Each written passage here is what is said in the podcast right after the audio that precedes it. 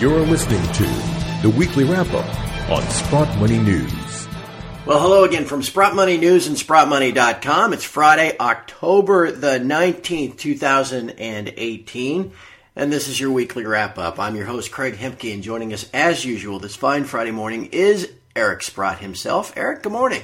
Hey, Craig. Um, pretty interesting week here. Uh, gold's, as we speak, trying to sort of break to a, a new uh, recent high here. I think we hit a high of like 1232 or something. We're pretty close to that right now. So it's looking good. Lots of reasons to like uh, gold and silver here. So lots to chat about. Let, let's start there, my friend. It was 31 years ago today. I was just a young pup in college back then.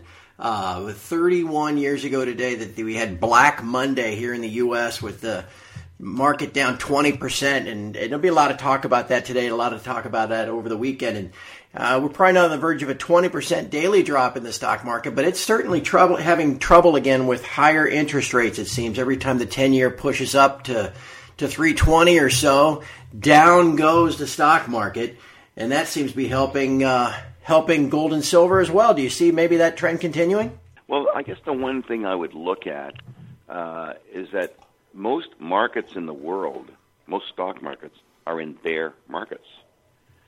Save the North American markets almost. Uh, you know, look at China was down. I think it was down 32 percent this year. Yeah. Like there's a lot of liquidity issues in a lot of markets, and when you are the own, when you're the last man standing, they're going to be selling American stocks first because they're the ones that are theoretically liquid. So I think that that's leaning on markets.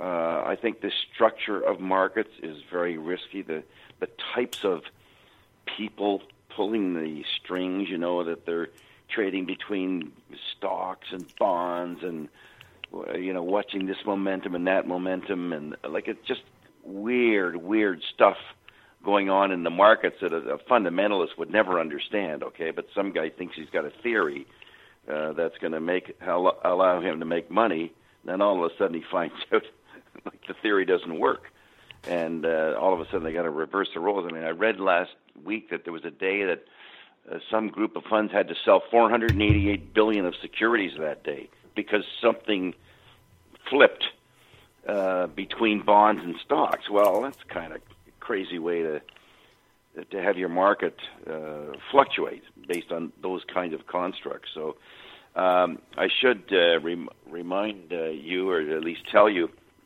I vividly remember, uh, even though you were just a youngster at the time, but I vividly remember 1987, and uh, I remember not the Monday but the Tuesday because I'm in Canada, and you know the U.S. as you say fell 20 percent that day, and the next day Canada figured it out. Okay. and we had the opening the next day, and there were no bids for anything. And I can very very well remember saying to my partner at the time, you know, if this market stays where it is, we're going to be out of business at the end of today. but luckily, 10:30 that morning, things uh, on the Tuesday things reversed and uh, the bids started coming back. So it was it was kind of quite a gut wrenching time. Certainly was, certainly was, and uh, you know a lot of folks say never again, but you know if it's happened before, it certainly means it's possible to happen again.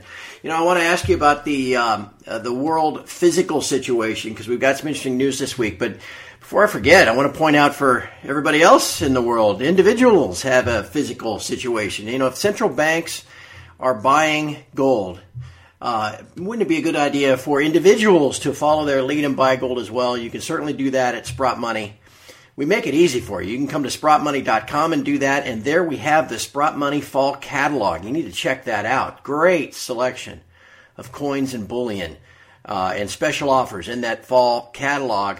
But there's special offers all over the Sprott Money homepage. You go to the deals page and you'll see them there.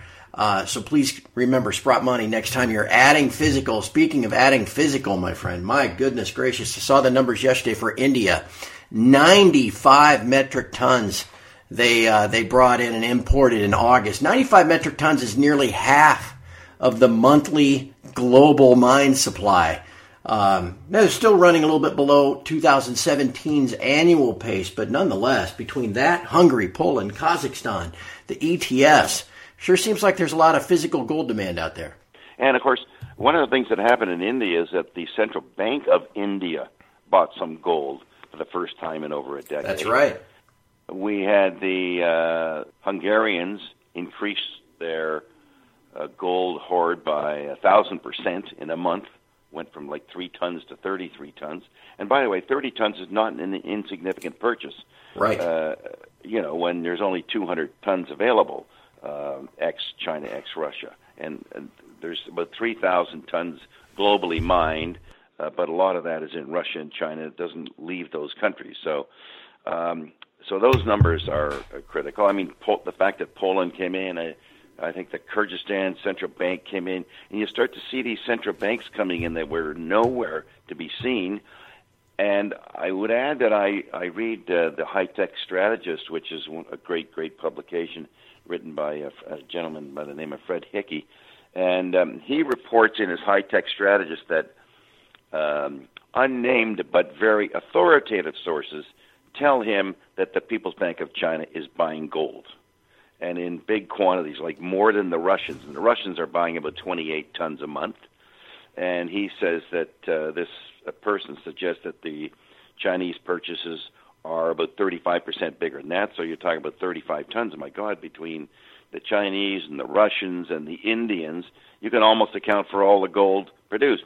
Uh, and furthermore, we have the um, the ETFs starting to buy gold, particularly the European ETFs, but even the ETFs in uh, in North America now are uh, are starting to add. So I think there's a uh, pretty interesting development in the in the physical market. We all know that the coins are selling a lot faster these days. Like there's individual people coming into the market. So uh, on the physical front, things look pretty good.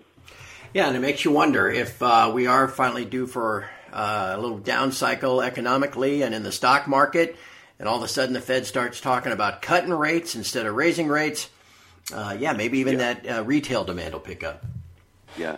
Well, I mean, the, one of the really big questions is, you know, what's going to happen uh, to interest-related industries, i.e., housing, automobiles, things like that. We've already seen very, very powerful signs that housing is really cooling down here. Uh, car sales are cooling down. Uh, the retail sales haven't been particularly punky. So um, I think there's lots of reason to think that the Fed may have to change, even though I think on the surface they would like to kind of ram through a couple more increases so that if and when there's some shock to the system, they have a hand to play. And of course, you can sense that they might be thinking there is a a shock to the system coming when you see what's going on in stock markets. I mean, we've had some pretty volatile sessions here and generally weak. So they have to be they got to keep their powder dry here. So we'll it's it's uncertain what the Fed's going to do. I don't think that anyone should count on it automatically for rate increases next year. Yeah. Eric, one thing that has been interesting too, on top of uh, everything else, is the move in the shares. Uh, the Hui index is, gosh, it's up almost 20% from its lows and has uh, is starting to look pretty nice technically. There's a, a handful of uh, specific mining companies that uh, you and I have been monitoring and and uh, and watching, and you've been down to visit over the last uh, several months, couple of years. And there were some updates this week. A couple interesting things came out. I wonder what your thoughts are on all that. Uh, well, of course, a couple that I've spoken about. One is RNC Minerals, Royal Nickel, and um, I just I, I keep I spend a lot of time looking at it. because I keep seeing pictures coming up on websites of these unbelievable gold laden well they're boulders really they're not nuggets but yeah. they're boulders and um I mean we've already got them estimating that they they found 30 to 35,000 ounces in this one small area I mean this just it's outer worldly okay and it's hard to come to grips with things like that because you wonder whether you're just being an idiot because the results are so great but it is a stunning turnaround. Uh, I'm sure as they keep blasting, I mean, the, I get the sense from reading some of these chat lines that things are going well down there. So uh, it could be it could be a very exciting uh, turnaround. Um, another one that uh, I've recommended that hasn't fared well is Garibaldi. Uh, they came out with some interesting results yesterday. Stock went up about 30% on the day. Uh, it looks like, I mean, I've always believed in the people, the area, and the potential size of the resources that nickel copper play with PGMs and gold. Um, that it looks like they might be uncovering something significant. We all hope it's going to be at least as big as Voisey's Bay. If it is, I mean, there's huge upside in these things. So uh, we're going to stand by to get some real drill results where we can start quantifying what the resource might be. But it's going uh, going pretty well.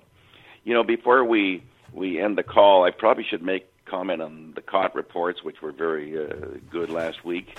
I'll just leave that at that. The other thing I found interesting is a report out of the World Gold Council where they're saying, you know, Chinese investors and institutions should have a 3 to 6% position in gold to balance off the effect of uh, stocks and bonds. Now, if you're in China, stocks and bonds have gone down and gold has gone up.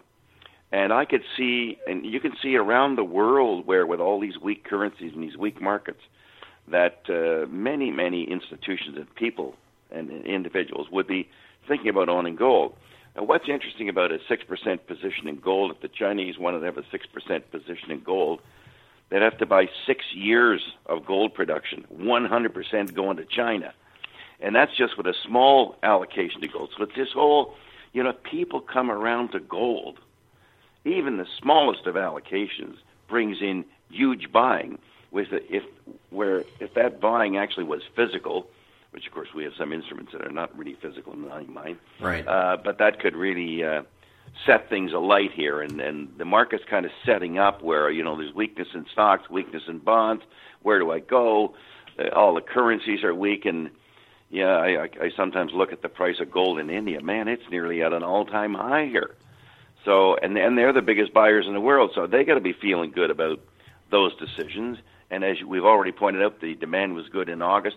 Preliminarily, I sort of read a data point today that in dollars, the amount of uh, gold that went into India in September went up by 50%. So I don't have the number in tons, but uh, this, this, these, the, the way things are evolving, there's lots of reasons to be optimistic that we could be in for a more significant move than we might have imagined. And, and you're right, Eric. I mean, we, you and I spent a lot of time talking about the price of gold in dollar terms. But man, where the currencies have been devalued, you know, the price of gold in Iranian rial, you know, or uh, yeah, you name it, wherever else you want, Turkish lira, it is uh, gold's doing exactly what it should do. Yeah, it's doing exactly what it should do, and all of history proves it's a safe haven asset. And it's interesting. I went to the uh, I was speaking at the Royal Australian Club in Melbourne. And in 1865, the club was purchased for 6,500 pounds sterling. it's probably worth 20 million today. And it, it just tells you what currency does given time. And there's just a million examples of that. Yeah. So it stands a test of time. And as things are getting a little shaky here in the markets, you can see the safe haven bid coming into gold. That's right. And, you know, as we said earlier, if institutions and central banks, uh, if they're all accumulating gold, holding at least some as protection against this currency's madness, I mean, shouldn't individuals do the same? If, when you buy it, you got to store it someplace. That's always important too. Uh, everybody should recall and keep in mind that you can store your precious metals under the trusted Sprott name. You can take advantage of Sprott Money's domestic and international storage program. Sprott Money offers secure storage at six different locations around the world. You can store it in Canada, the U.S., the Caymans. That'd be a good place. You go down and visit every, once in a while. Or Switzerland, Singapore. Again, all you got to do is go to sprottmoney.com or call us at 888-861-0775. Eric, always a pleasure to visit with you. I suspect uh, it's going to be interesting to talk to you again next Friday, and so I'm very much looking forward to it. Until then, I hope you have a good weekend. Okay. You too, Craig. All the best. Let's hope that lots of great things happen. And from all of us at Sprott Money News and SprottMoney.com, thank you for listening. Have a great weekend.